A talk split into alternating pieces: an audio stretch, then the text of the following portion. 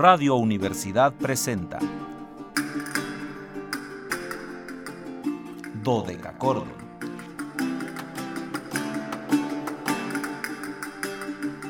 Un programa para encontrarse y reencontrarse con los autores y composiciones de la antigüedad, el medioevo, el renacimiento y el barroco.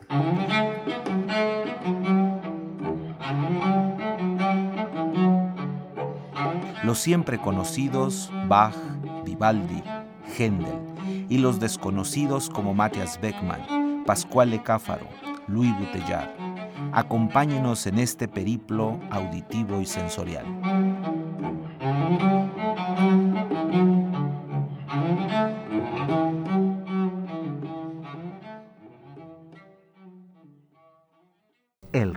De la Universidad Autónoma de San Luis Potosí marca las 13 horas con 3 minutos, una de la tarde con 3 minutos.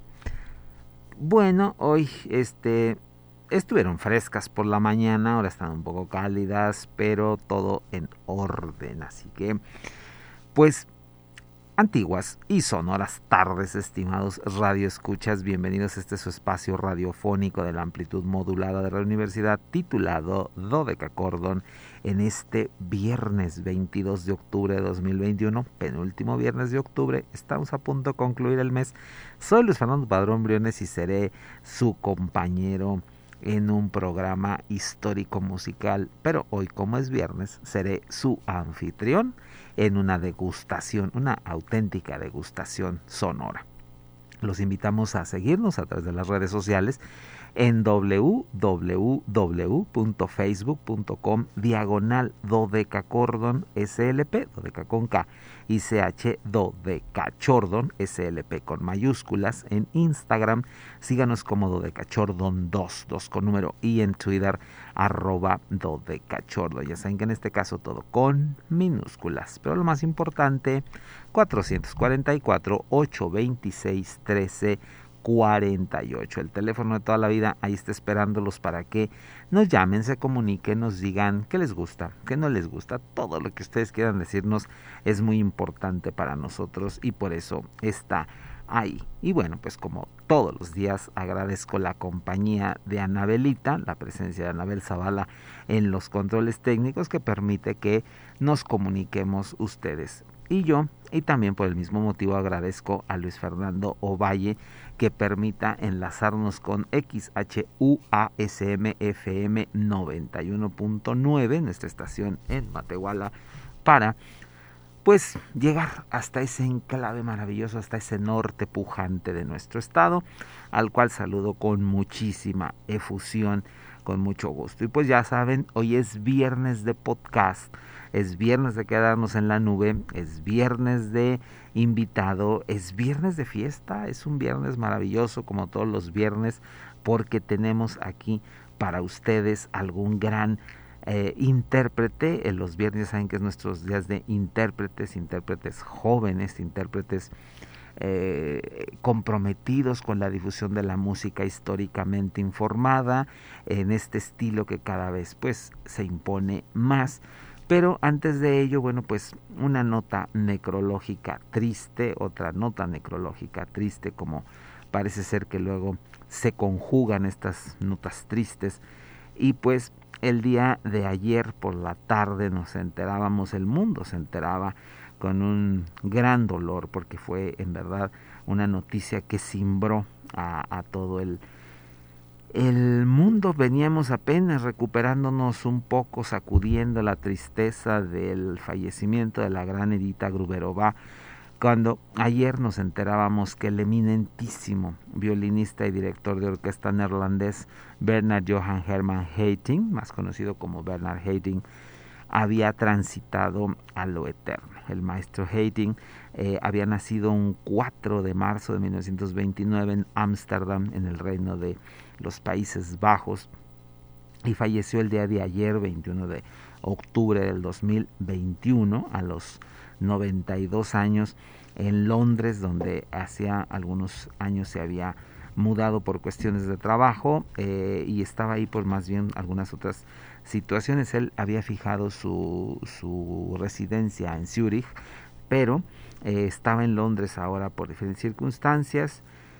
Y pues, ¿qué les puedo decir? Con él sin lugar a dudas se va una de las partes más importantes de eh, la historia de la dirección orquestal en México, eh, en, el mundo, perdón, un hombre que pues eh, dirigió todo lo dirigible, un hombre que mm, se hizo de un hombre a través de una perfección exagerada, una lectura entre líneas muy eh, cuidadosa, un hombre que cuidaba los, los planos, que conocía cada uno de los recovecos de la música, un hombre que dirigió la orquesta La Concertgebouw eh, ahí en en Ámsterdam y que mm, recibe una orquesta con un sonido muy específico, que era la orquesta de, de Mengelberg,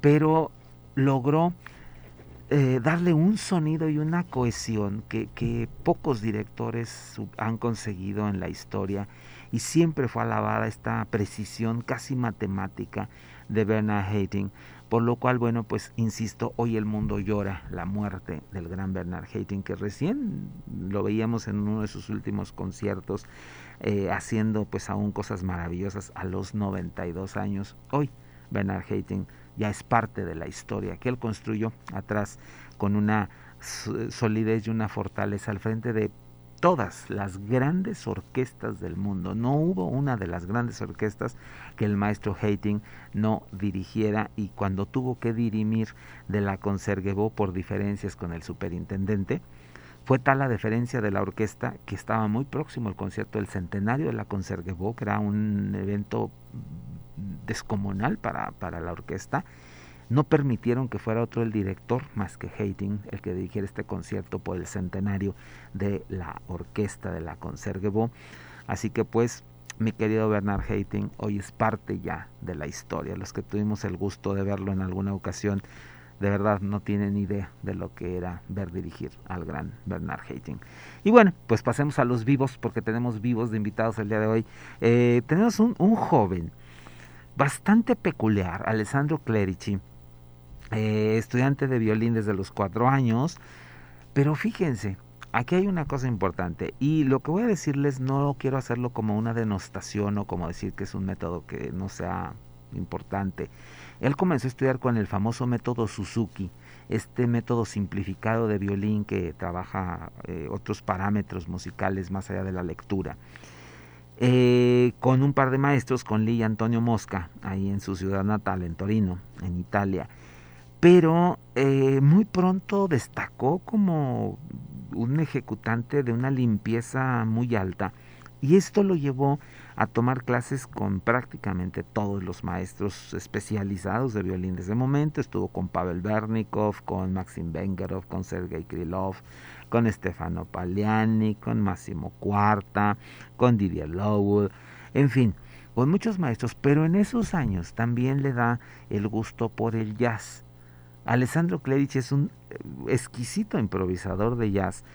Y si eso ya les ha ocasionado sorpresa de que sea un músico que se fundó en el método Suzuki, que estudia jazz, pues no contento con eso, ingresó a la universidad para estudiar ciencias económicas donde se licenció con honores en la Universidad Católica del Sagro Cuore y posteriormente hizo la maestría en este mismo espacio. Alessandro Clerici nos ha eh, obsequiado con algunos discos de verdad muy interesantes, discos que eh, hacen su, su versión y su visión a diferentes obras. Eh, él se ha enfrentado, por supuesto, a las grandes obras complejas este, de, del repertorio romántico, Tchaikovsky, Brahms, Beethoven, todos estos conciertos que son el podríamos decir que la prueba de fuego para cualquier instrumentista que se precie.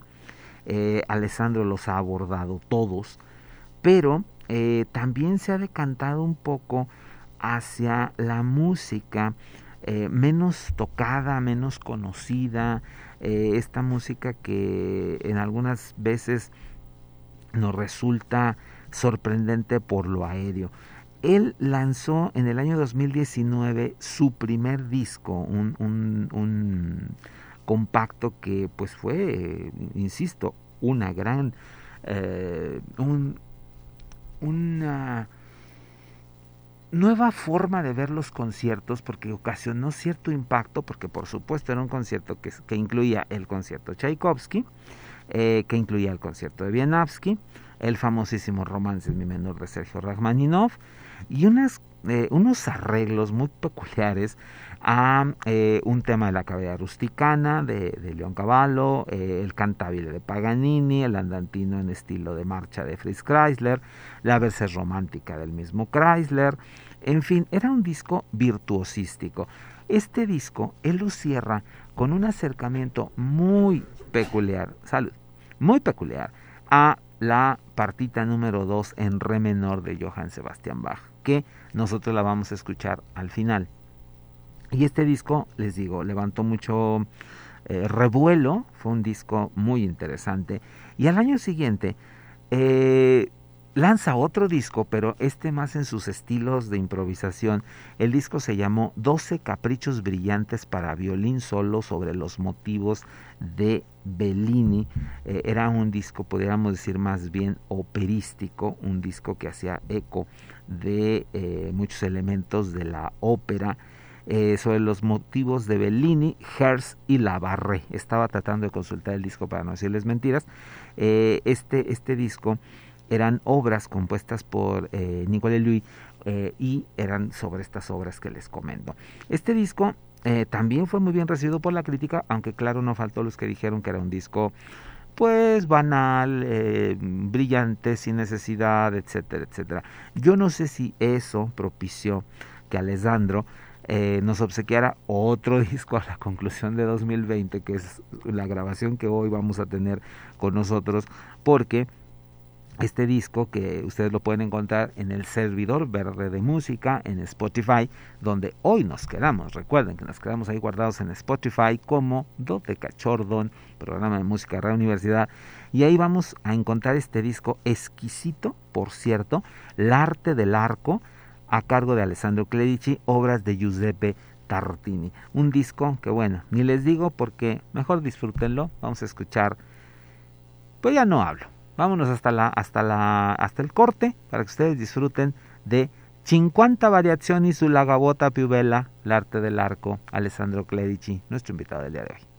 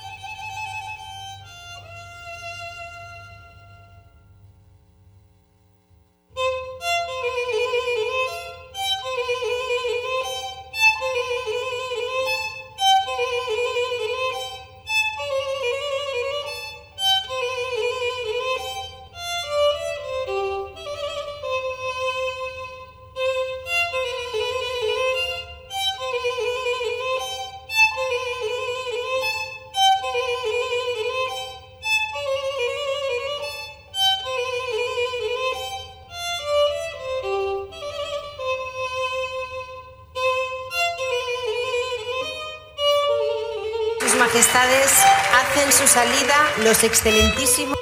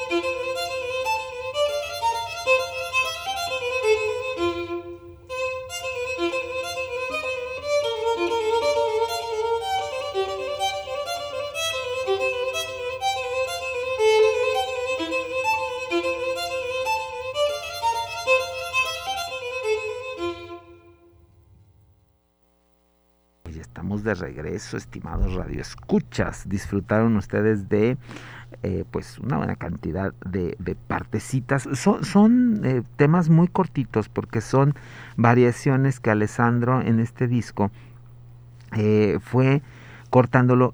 son los 12 caprichos brillantes y estas em, variaciones que era por supuesto el arte más importante que había en, en, ese momento. El sentido de la variación era demostrar técnicamente qué tan, qué tan perito, qué tan hábil eras en el manejo de la, de la música. Y bueno pues aquí creo que Alessandro Clerici ha hecho una apropiación maravillosa de, de la obra y nos ha puesto en este camino que sin lugar a dudas eh, tiene todo el estilo históricamente informado, él está muy atento al uso del arco, de la cuerda, pero si ustedes se fijan, tiene una frescura muy peculiar que sin lugar a dudas se lo da el, la cercanía que Alessandro tiene con eh, el, jazz, que es otra forma más abierta, más mm, em, libre de hacer música. No con ello yo quiero decir que la música eh, académica sea rígida, pero sí, sí es importante aquí eh, hacer el, comentario que la música antigua, la música históricamente informada, tiene más cercanía con el jazz por su sentido improvisatorio, no claro con la situación de los clusters y esto que caracteriza al jazz, pero sí con este sentido de improvisar, de, de eh, ir haciendo la música según lo que te marca la situación y Alessandro Clerici pues aquí lo pone de manifiesto de una manera más que espectacular. Si ustedes quieren escuchar los tres discos de Alessandro están en el servidor Spotify. Eh, solamente tienen que ponerle Alessandro con doble S, Alessandro Clerici, C-L-E R-I-C-I. Y ahí están estos tres discos que ustedes podrán disfrutar. Yo les recomiendo mucho que escuchen el disco de, Classical Masterpiece, porque su versión del concierto Tchaikovsky es de verdad este, fogosa e interesante. Entonces pueden ustedes disfrutarlo ahí. Vamos a regresar a nuestro disco eh, que estábamos disfrutando. Vamos a seguir escuchando esta música brillantísima en este disco titulado El arte del arco, 50 variazioni sulla più bella de Giuseppe Tartini en la interpretación del gran Alessandro Clecci.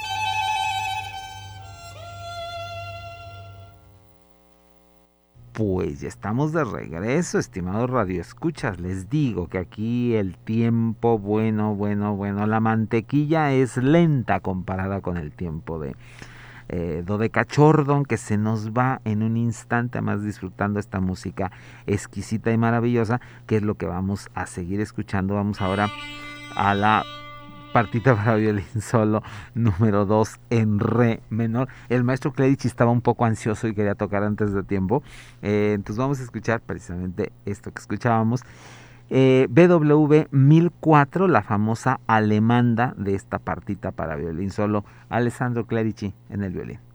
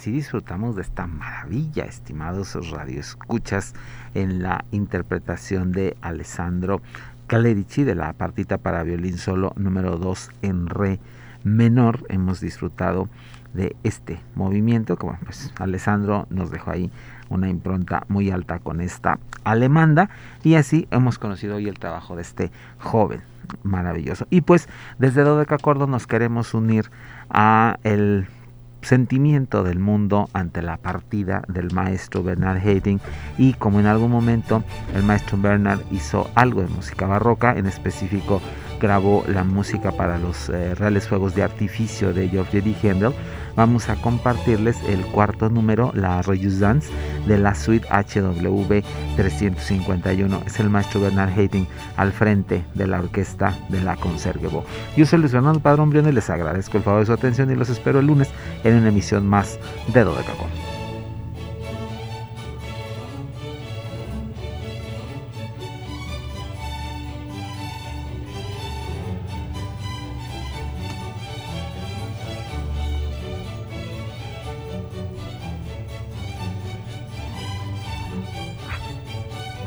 de Cacón.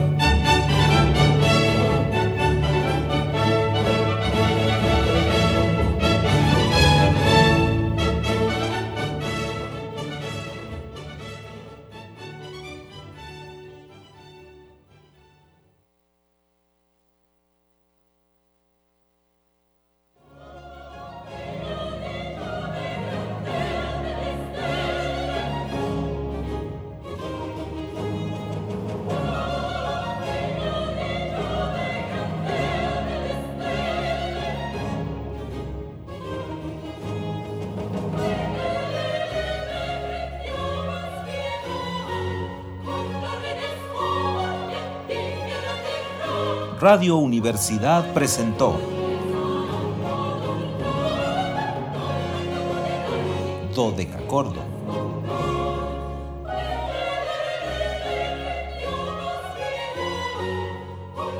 El espacio para compartir con los grandes autores de la música del pasado.